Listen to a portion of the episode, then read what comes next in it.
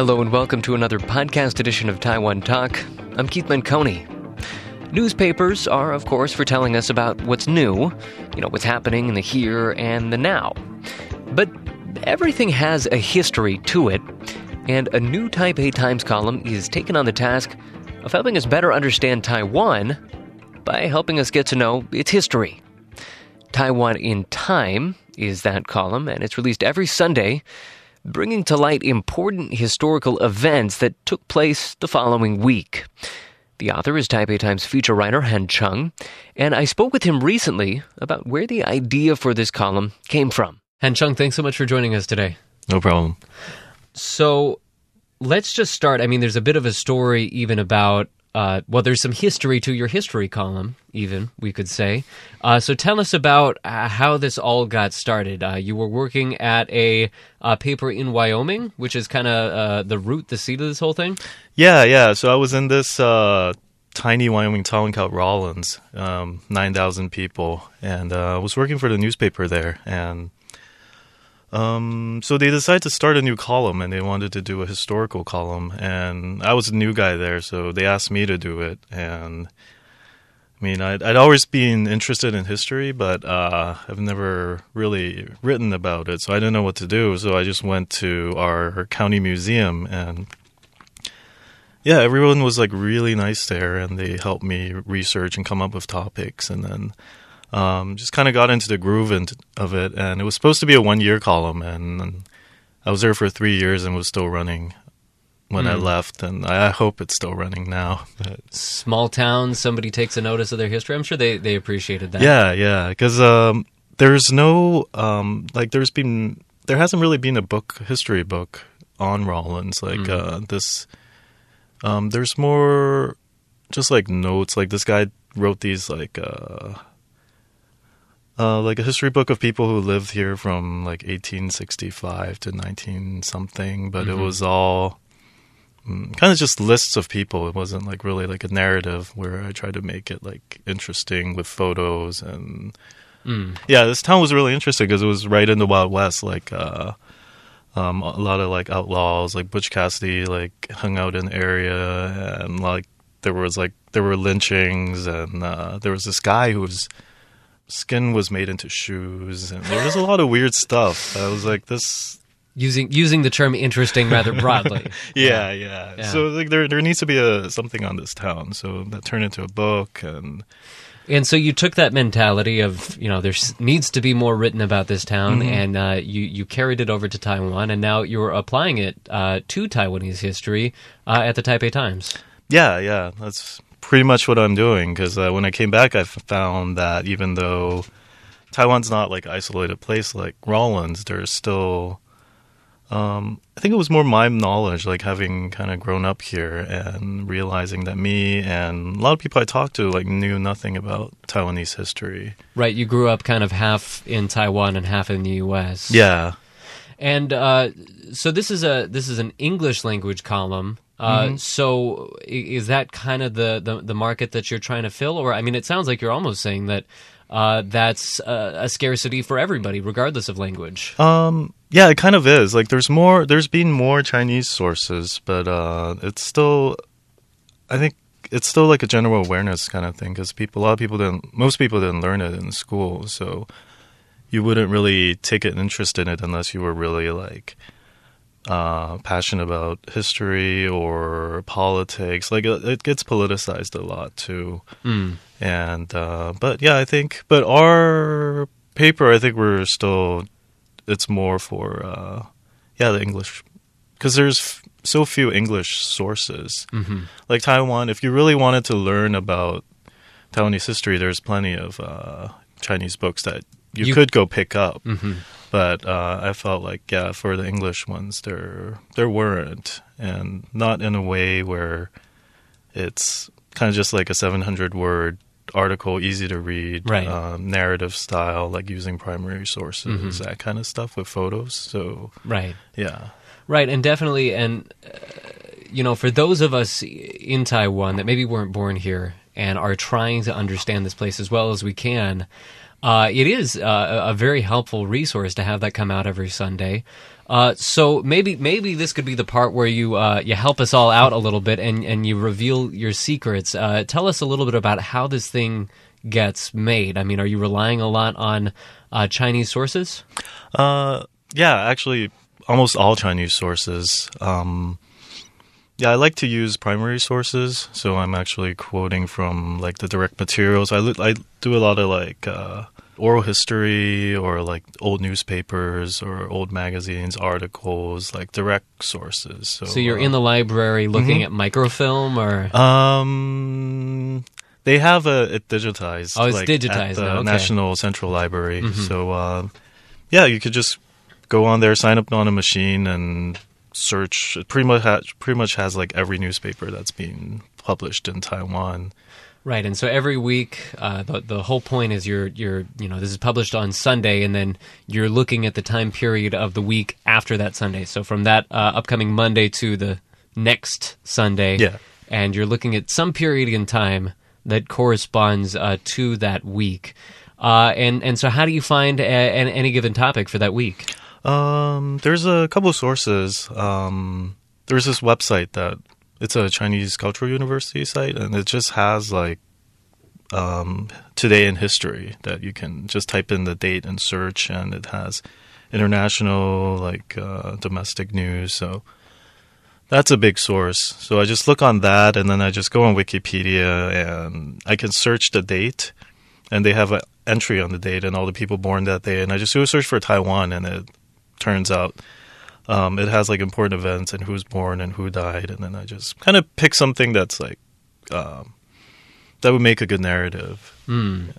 So narrative uh, is uh, the key here. It sounds like. Let's just run through a couple of the topics that uh, caught my eye. I Sure. mean, you uh, you write a lot about uh, protests during uh, the. Uh, Cold War period during the martial law period, uh, you you wrote uh, a little bit about the clashes between Taiwan and China uh, on some of the outlying islands. Uh, you also you you even wrote about Taiwan's first uh, department store. So you're kind of all over the place. What is it that catches your eye as you know this is something that I should bring to my readers? This is something that they should know about. Let's see. I just kind of look at a lot of it. What's what's make a, what makes a good narrative. So because it's still um, like a column, we want to make it fun. We want to make it interesting to read. We just don't want to make it just like a textbook, history textbook kind of thing. So. Um, so I, I first look and see if it lends to a good story. So the department store, like first I was like, ah, what am I going to write about a department store? Like, and then I kind of looked into it. and I was like, oh, there's an elevator. Uh, but this is Taiwan's first department store. Yeah, Taiwan's first department store. in the 1930s during the uh, Japanese colonial Mm-hmm. period. Yeah, so uh, I found that you know there's an elevator, and then I found that that actually gave rise to like a saying that was like wearing a farmer's hat, riding an elevator, which was That's where that comes from. You're kidding me. Yeah. All right. I th- yeah, so that was uh so I was like okay, like that's a good story. So then so then I just went with it. So I don't really look at the topic. I kind of just look at what comes up and what uh what, just what makes a good story. What what catches people's attention. But I mean, it seems like you're kind of doing this uh, for for a purpose uh, to some extent. I mean, back in Wyoming, I'm sure some of the purpose was just to. Uh, bring to light stories that uh, a lot of the people in the community didn't know, or uh, perhaps even give, give them a sense of town pride. Like, you know, we, we, we have so much going on here. Is there something similar going on here in Taiwan, or, or, or is it different in this case? Here um I don't know, part of it is personal because like m- me like I don't know anything about this and I lived here for 8 or 9 years growing up. So then I kind of thought if I don't know about any of this then you know there's a lot more that should be known. And there's a lot of like Taiwanese history and how it is today is um kind of a result of all of those things that happened. And people just aren't aware of it. Be- hmm. partly because of the way education was when I was growing up. Like we mm-hmm. re- didn't really learn that much Taiwanese history. I mean mm-hmm. the kids now do but um yeah, they didn't used to before. So it was kind of like a uncovering, kind of like a uncovering hidden, like a hidden past, or it was almost like that because I was just surprised about how much people didn't know, like through people talking to people. Mm. Has uh, your perspective on Taiwan changed at all as you get more in touch with these uh, cultural roots? I mean, uh, do do you still feel like there's some relevance there for you? Yeah, yeah. I, I just feel like I understand it a lot more, and mm-hmm. like everywhere I go, you can see like bits of history. There's still a lot of history in Taiwan, and it just helps me connect to it more. Like I could look at this, and I was like, "Hey, I know where that's from, or why that's here, or." Um, and a lot of um, a lot of there's so much that's tied to this history, like the way society is, or uh, the way politics are run, or the way culture or the way people do things. It's uh, like I just it just gives me a deeper understanding of where where everything's coming from. Mm.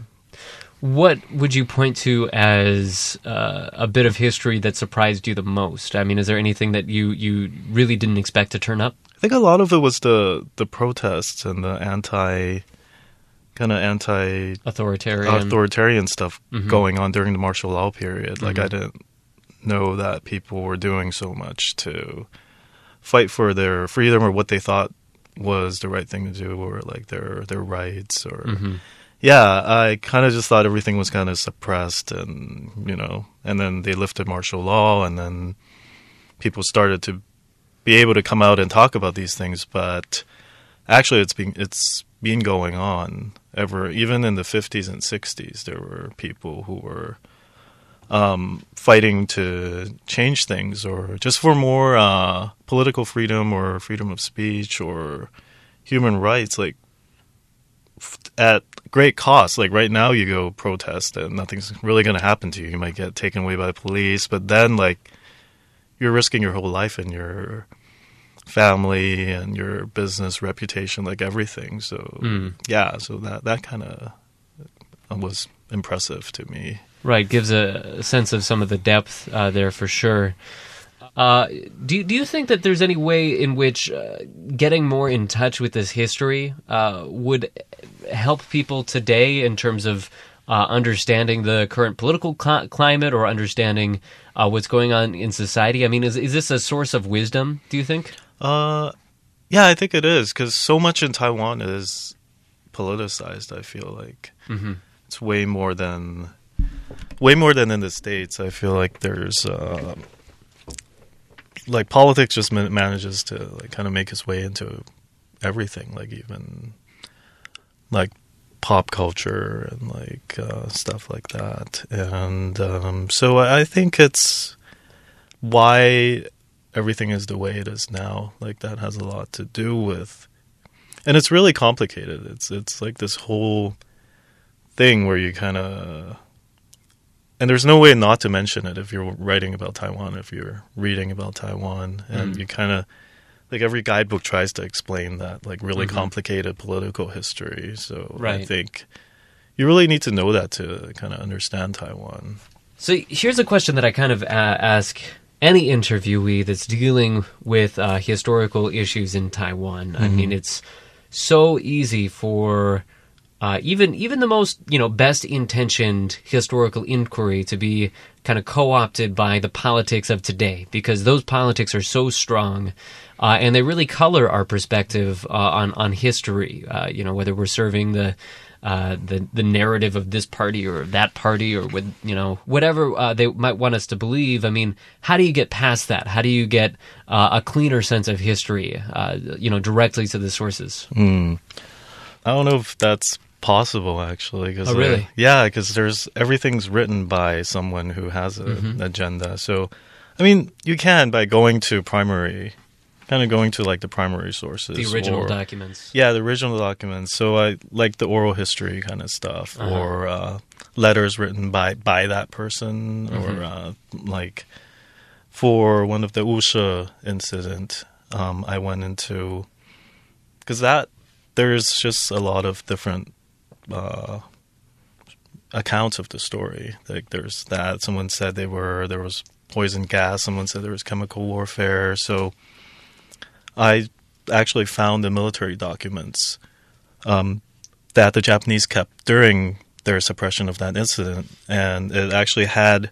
So I actually looked through that whole thing, and I found there was one item where it was like, oh, they ordered some mustard gas from uh, Japan. Mm. So there's, I'm like, okay, so there's evidence that that did happen. So Mm. so then the whole column turned into kind of looking into whether they actually use biological warfare or not. So it kind of changes the direction of it too. It's really a factual inquiry more than anything else. Yeah, yeah, it is. Like a lot of it is kind of like I, I try to dig into like even when I see oh this historian said that like I would try to find the primary source Hmm. of where he got that info he or she got that information from. So I'm just not looking at someone talking because if I everybody has their like agenda no Mhm. matter what and uh especially when you look at books published under martial law like Mhm. it's going to have that slant so um, so way, yeah, the way to get out, like you, you start from these sources and then you try to find where they got their sources from, and the library is a great place for that. So I, I always try to look that up to Mm. to make sure. So if it's like in fact, if it's then that gets past like all the political uh, ideology and whatever like slant that people try to. Mm. Put on top of it. Yeah. Yeah. Would you say that at this point, I mean, after uh, learning as much as uh, as you have about Taiwan's history, would you say that you still have any like underlying questions about uh, Taiwan's history that you yourself are still trying to figure out? Yeah, like I feel like I have a pretty good idea of the recent history Mhm. of with all the things I've written and like the Japanese era kind of like we kind of know what's going on there, but I think like how life was here when it was like nominally part of the Qing dynasty Mm. where um yeah cuz I was at the Palace Museum, the South one and they were talking about this large scale rebellion that happened like in the south uh, was in the I think that was in the 1700s or 1800s so I thought that would like I kind of want to move into that section of history and find how how life was in Taiwan there before because the the Qing dynasty it, it ruled like Taiwan was part of its territory but it Right. didn't really have send anybody to actually Administer it. administer it until after the Sino-French War. So Mhm. I wanted to. So I'm really interested in how life was before that and how these people were just kind of coming over from the mainland and like um, interacting with like Aboriginals and Yeah. yeah, that kind of stuff. And then so yeah, Must be a very interesting time in Taiwan history. I mean, it was. I think it was known as one of the uh, wildest parts of Asia, right? hmm yeah, yeah. So yeah, so I, I really like to look more into like that. All right, so a, a lot to look forward to there. Uh, we have been speaking today to Han Cheung. He is a features reporter for the Taipei Times, and his column is Taiwan in Time, out every Sunday morning. Uh, Han, thanks so much for speaking with me today. No problem. Thanks for having me here. This has been another podcast edition of Taiwan Talk. Taiwan Talk is, of course, ICRT's weekly interview segment, bringing you conversations from and about Taiwan. Broadcasts every Monday at 8 a.m. and 6 p.m. at the top of the hour newscasts. You can also find extended versions of those broadcast interviews, such as the one you just heard, online at the ICRT website, on iTunes, and also the ICRT blog. I also want to remind our listeners about uh, the other show that I produce, Taiwan This Week. Taiwan This Week is ICRT's weekly news roundup, bringing you the top news stories from Taiwan each and every Friday. That broadcasts Friday evenings at 8:30 p.m.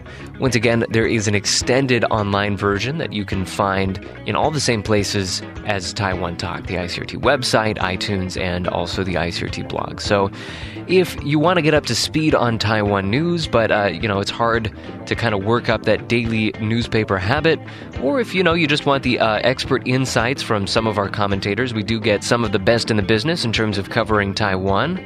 Then I'd certainly want to check out that show. All right, that's enough advertisement for me. Uh, thanks once again to Han Cheung of the Taipei Times. You can find his column one last time, Taiwan in Time, every Sunday morning, uh, either in news racks or at the Taipei Times website. That's it for the show. Thanks for listening. For Taiwan This Week, I'm Keith Menconi. See you next time.